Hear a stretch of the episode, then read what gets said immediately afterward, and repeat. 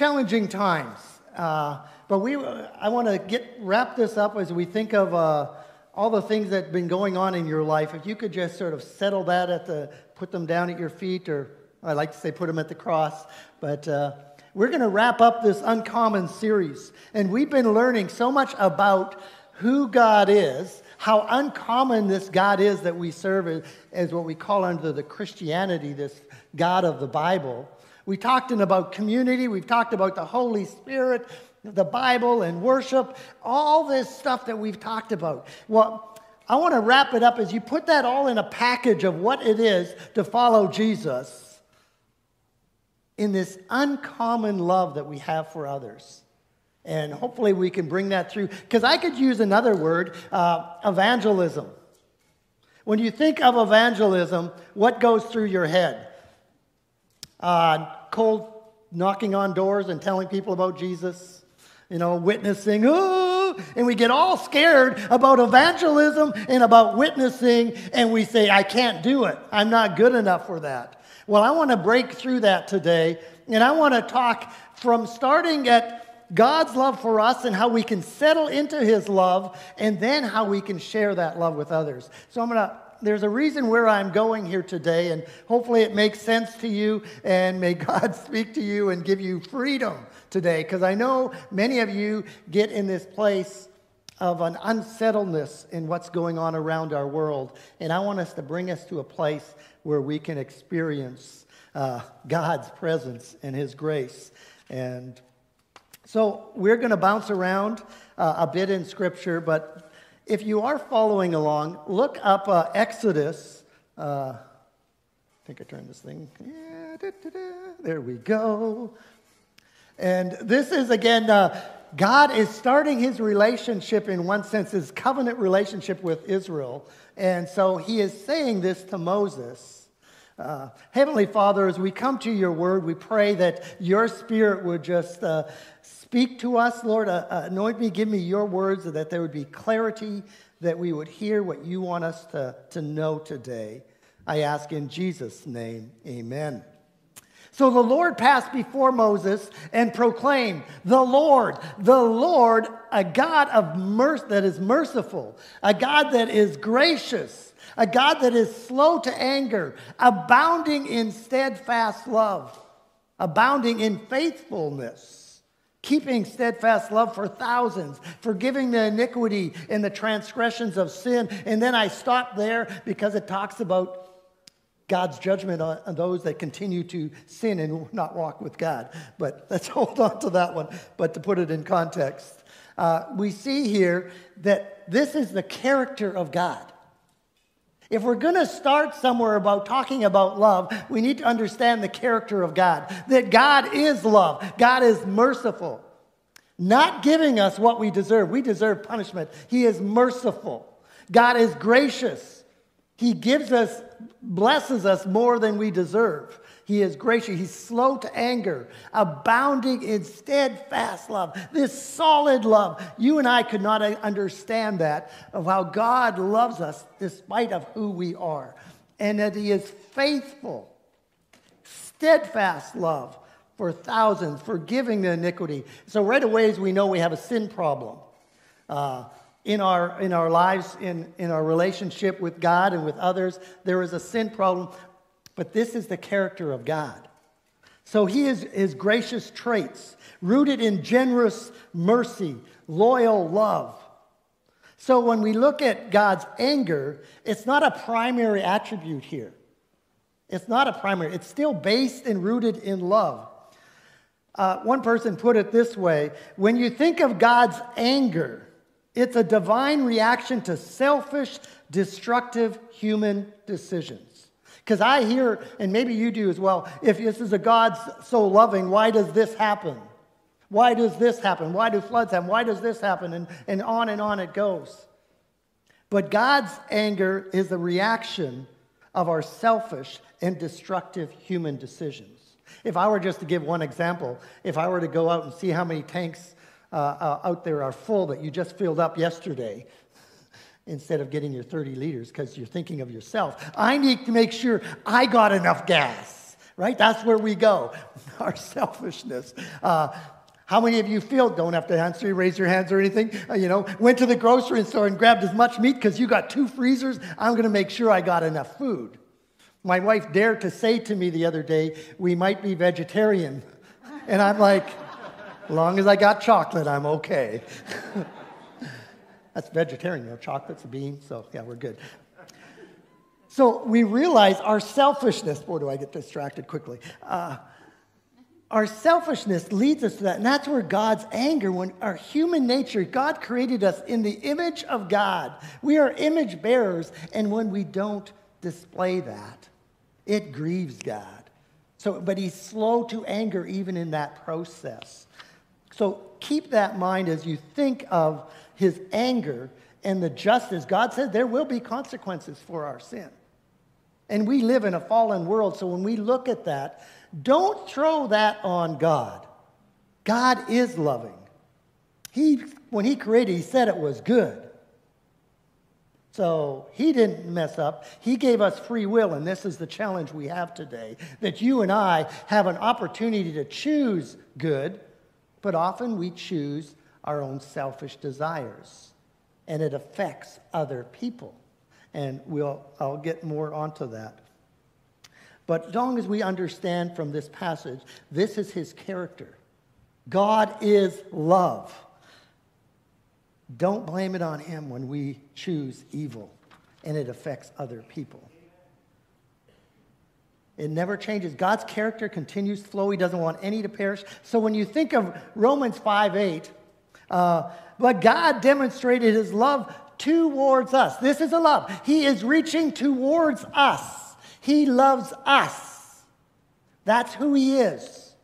He wants us. He reached towards us. While we are yet sinners, Christ is reaching towards us that you would believe in Him and not perish. Even when you go to a familiar scripture that even somebody that doesn't know Jesus has heard this verse in John 3:16 for God so loved the world in this world it's referring to people. Okay, it's cosmos, but it's people. That whoever believes in his son would not perish but have everlasting life. That is the God of love. But it, a lot of times we don't read verse 17, again describing his character. John 3 17, for God did not send his world, send his son into the world to condemn the world, because we like to dwell on God's judgment a lot, and He is. That judgment will come, don't get me wrong. But understand, in Him sending His Son, this is God's love towards us. That He did not send His Son into the world to condemn the world, but that in the, through Him, the world might be saved. That is what God wants us to know. His character is love, He loves you. He doesn't love the world in the sense of what is going on. He loves the family, the human race. He does not love what happens in the world. We know that from 1 John 2:15. Do not love the world, and here's the other side of it, or anything in the world. If anyone loves the world, the love of the Father is not in them. For everything in the world, the lust of the flesh, the lust of the eyes, the pride of life, comes not from the Father, but from the world. The world and its desires pass away, but whoever does the will of God lives forever. So we have two contexts of this defining of the world. And so I want you to understand God loves the people of the world. He doesn't love the, if I can use the heathen, the cultural evil of the world. God's love is based on who He is, that He loves you. So, we, first of all, we need to see God's love. I'm, I'm into the S's today, so we're going to see, we're going to settle, and we're going to share. So, it's all about the S today. Uh, so, I picked the see God's love today. So we're all about seeing God's love. If you're able to see His love and what He has done for you, that His character is 100% I love you, I'll do everything for you, I am compassionate and merciful God.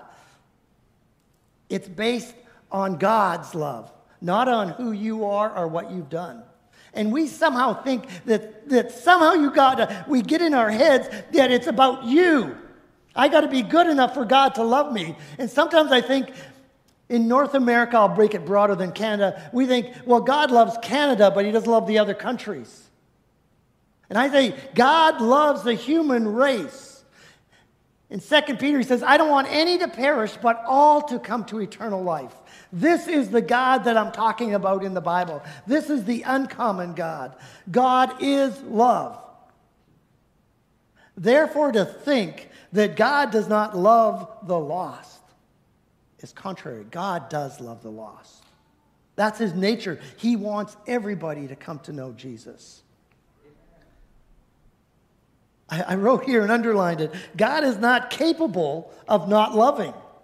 God is not capable of not loving.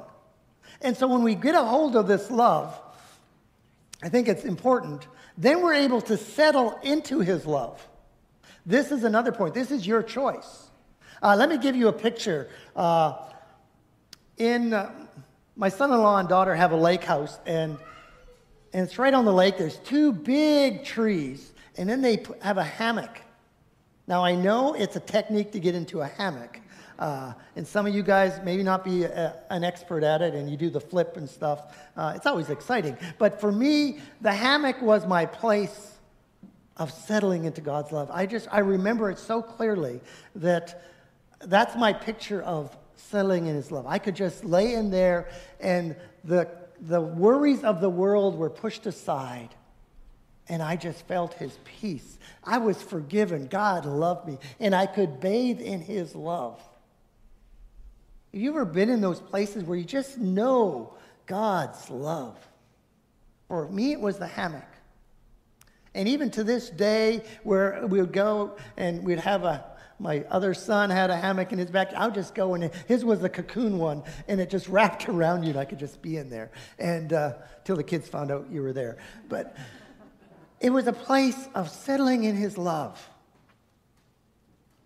In this day to day, are you experience that place of settling into his love? This is who God is. This is his character. God loves you. He is merciful and gracious, steadfast in love, but are you experiencing it?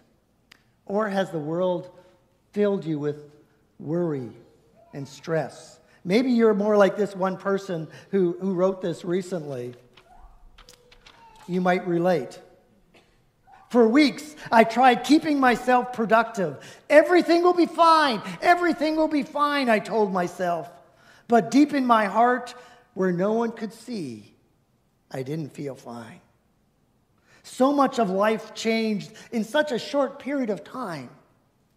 There are no blueprints for what's ahead. Every day, there are new uncertainties in our life. How do I shield my children? How am I going to try to process this for myself? Stress and worries have a way of just reappearing in my life. So one day I chose to take it on. I'm going to go up the trail of my mountain and I'm going to double up on my powers to analyze, to solve my dilemma. This dilemma that I was stuck in. I figured if I could I circled around my problems long enough, I would lasso them into submission and think my way out of my problems. But all I did was fill my mind with more troubling thoughts. Can you relate? I'm going to research, I'm going to figure it out, and all you get is more things that trouble you. He says, As I reached the top and I turned around to go back down the trail, my heart felt more paralyzed more torn, weighing the pros and cons of uncertainty. You ever feel that way? Maybe you're feeling that way these days of all the things that are going on. Well, if there's no gas, how do I get to work? How do I pay the mortgage? How do I, and all these pressures that are going on around us. How do you get to this place of settling into his love? Listen to the Word of God. I'm going to get you into your hammock resting and looking up. All these things pushing it aside as you hear these words from God. Don't be afraid. I am with you. Don't be discouraged, for I am your God.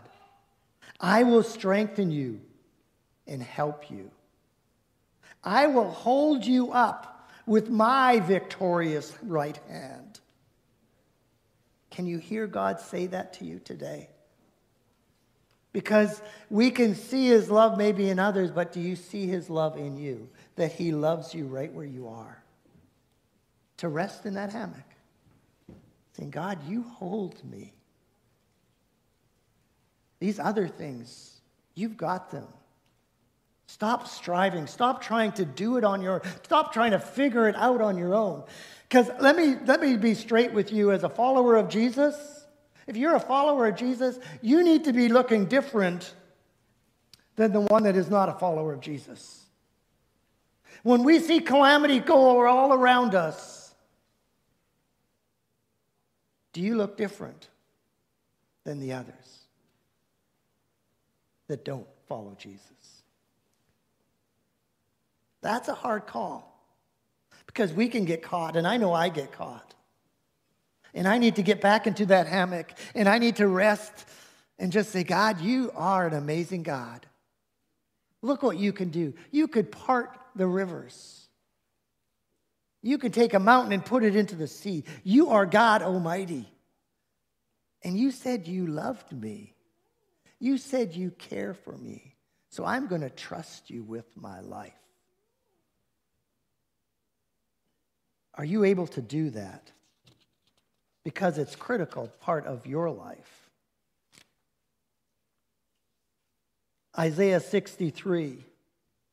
Again, he says, I want to bestow upon you a crown of beauty instead of ashes. I want to put on you the oil of joy instead of mourning, the garment of praise instead of the spirit of despair that you'll be called oaks of righteousness, the planting of the Lord, and you're going to display my splendor. That's what God wants to do in you. That you would display his splendor because of your hope in his faithfulness, because you're trusting in him. Are you able to do that? God invites you to do that. He calls you to come to surrender your striving. Because many, this is what I find in, as followers of Jesus. Uh, if you have the picture, I'll use the car. You know, you give your life to Jesus and Jesus takes the wheel, right? Because you're driving a Ford, you need to trust Jesus. and, and Jesus has the wheel, He is in control, He's driving it, you're in the passenger seat. And life is awesome because Jesus has control. And then all of a sudden you say, Jesus, could you move over? Can you get in the back of the seat? Because I'm going somewhere else. And sometimes we push Jesus out of the car and we say, I'm going this way. And you're wondering why, as a follower of Jesus, the joy is gone, the, the peace is gone. And all I'm saying is today, number one, get Jesus back behind the wheel.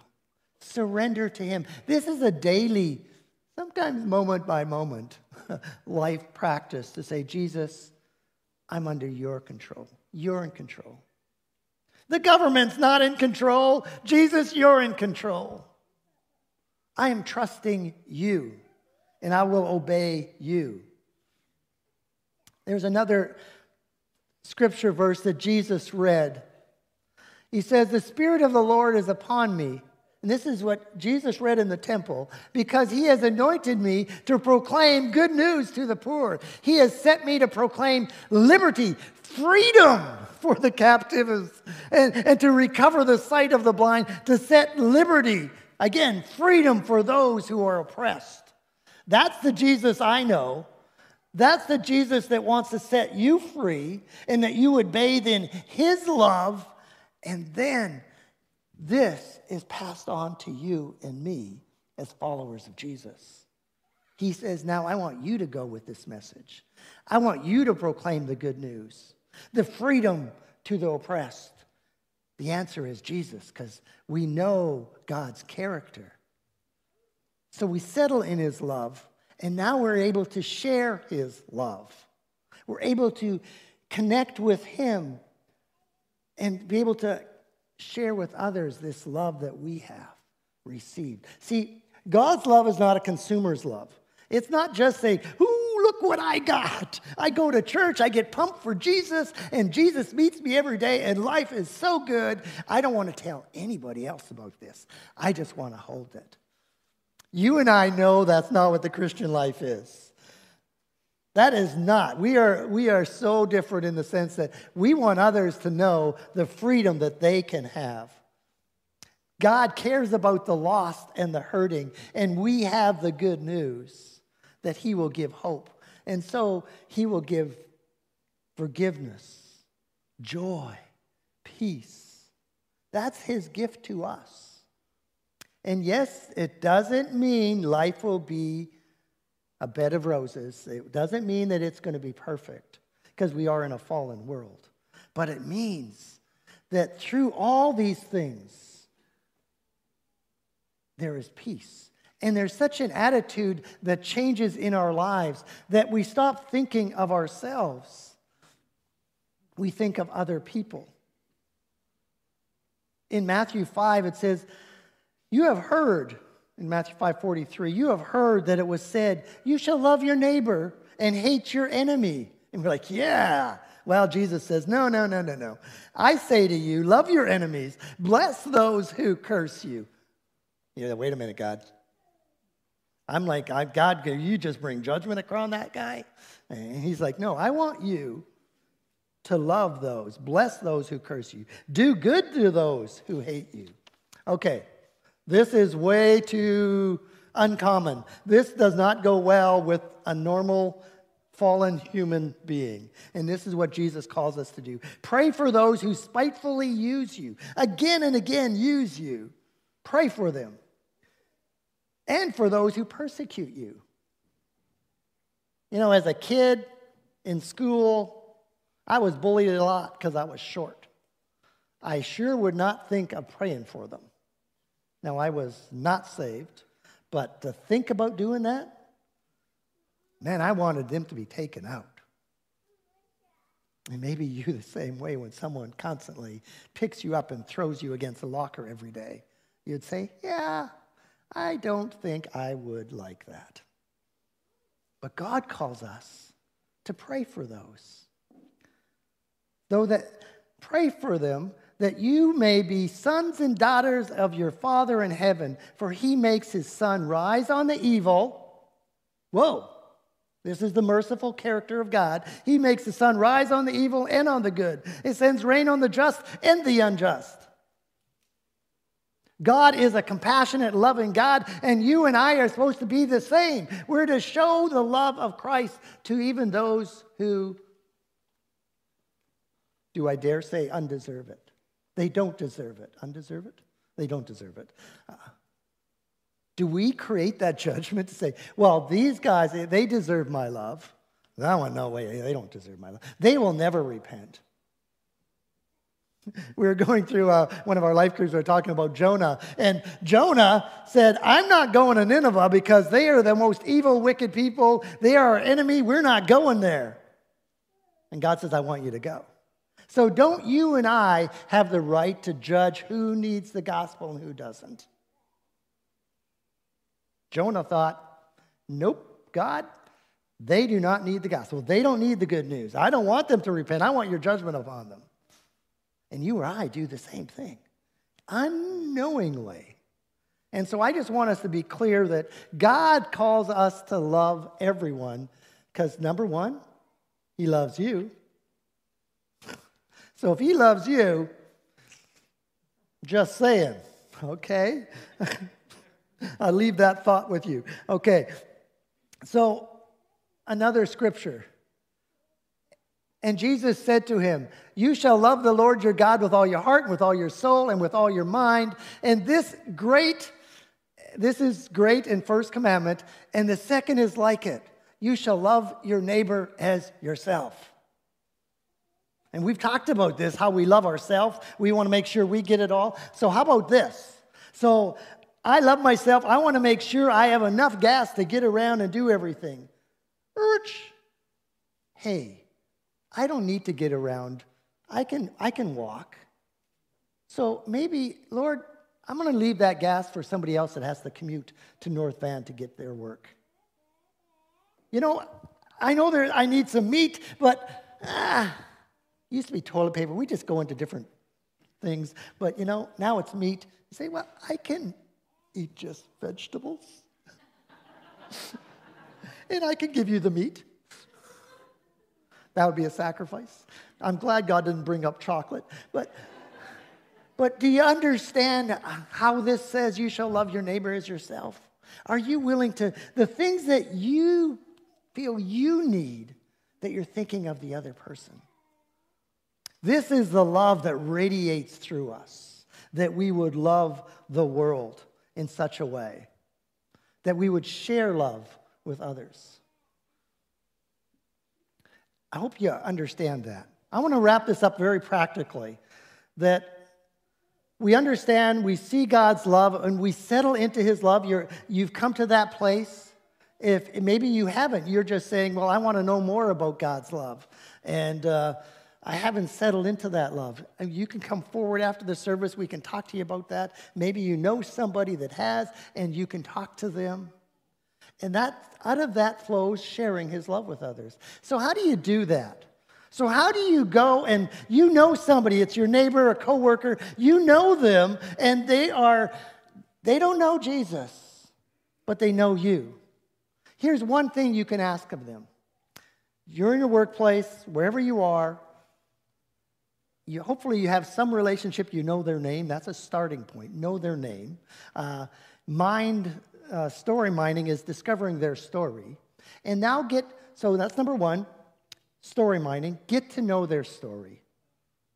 And you'll get this relationship going as you share each other's story. And there's no judgment in sharing stories. Then the second question is you ask, is there more to life than this? That's a simple question. Is there more to life than this? All you have to do is ask that one question. And you could interact saying, hey, let's, let's talk about this. This could go for a couple days. It could go for a month. It could go six months. We're talking about, is there more to life than this? And once you've settled that one, then you want to ask this next question Who is Jesus? Who is Jesus? And now we have this interaction going on. And so you're talking to your buddy, uh, your neighbor, your coworker, whoever this person is, and you're saying, Who is Jesus? And once you settle that one, you can ask the next question of, Why did Jesus die? Why did Jesus die? Then, once you got that one settled, you can go to the next question of what does faith? What is faith? And so it's simple, no matter where you are, how long you've known Jesus, you can ask this question What is faith? I don't know if you realize, for some of you that have gone to Alpha, I am describing the weeks of Alpha. It is that simple. Alpha is a, a program just explaining what it is to be a Christian, and you answer some of these questions. So you know that person. You can say, hey, why don't you join me in Alpha? And but understand this one principle in discipleship that without your presence, there is no progress. Without your presence, there is no progress. So you need to be present walking with these people that you're, you're with.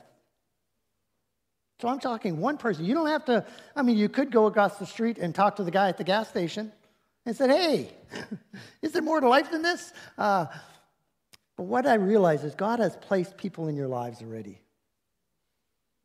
where you already can do this because you know God's love. You've settled into that love and you say, This is amazing love. He just continues to walk with me. I trip and fall. He picks me back up. He is an amazing God. Who are you walking with to help?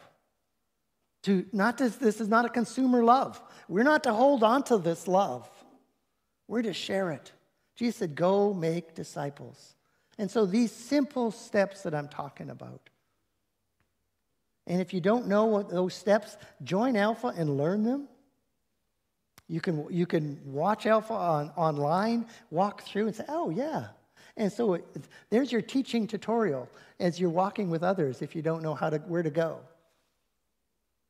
You can. God has equipped you by His Spirit because you know God's love. You've settled in that love. You are experiencing. That's what you share with somebody else, and you walk with them. You do life together. So you're in His Word, you're in prayer. One other principle that I, I, I like to say before you talk to somebody about God, talk to God about that someone. Okay? So before you talk to Bill about God, you talk to God about Bill. Just a simple process. And yes, there is divine appointments where God just drops you in and you can share Christ. But the normal, the everyday living, go make disciples, is literally an everyday life. Some of you, as parents, you are doing that with your children. As you walk with Jesus, you are teaching them your presence and your process and you're helping them learn what it is to follow Jesus. That's what God calls us to do, to go and make disciples. And so I started you with God's love so you have a basis and that you can experience his love. And some of you are struggling in that, settling in his love. And I encourage you to, to get to that place, to settle in his love, that we can display the splendor of God, created in his image. We are image bearers. And sin has marred that. But coming to Him, He washes over us. His Spirit dwells within us and gives us the boldness and power to give the words that people need to hear. So, again, I want to just take a moment and pray, and we're going to close off with song. But for you to take opportunity in this time, that if you need to come forward at the end of the service and say, I'm just going to spend a few minutes in prayer, that's good. Allow yourself to do that and just say, hey, I need to settle. I know God's love, but I've been so restless. These things have causing me stress. Come to Jesus. And then take the steps to say, I need to choose to share my life with somebody else. God, show me who that is. Heavenly Father, we come. We thank you for your grace and your mercy your, your character of who you are, that your love is so great, your steadfastness, that you never give up on me. You never give up on anyone. You are so long suffering. You are so patient. Lord, I thank you that you are slow to anger, that you continue to come and call us to come back, to rest in you. And Lord, I pray for each one here today that even as we spend these last minutes together, would your spirit speak to us? Speak to each one individually, where they're at. And Lord, may as they surrender to you, would you pour out your spirit upon them and speak to them? Lord, even now in silence, Spirit, speak.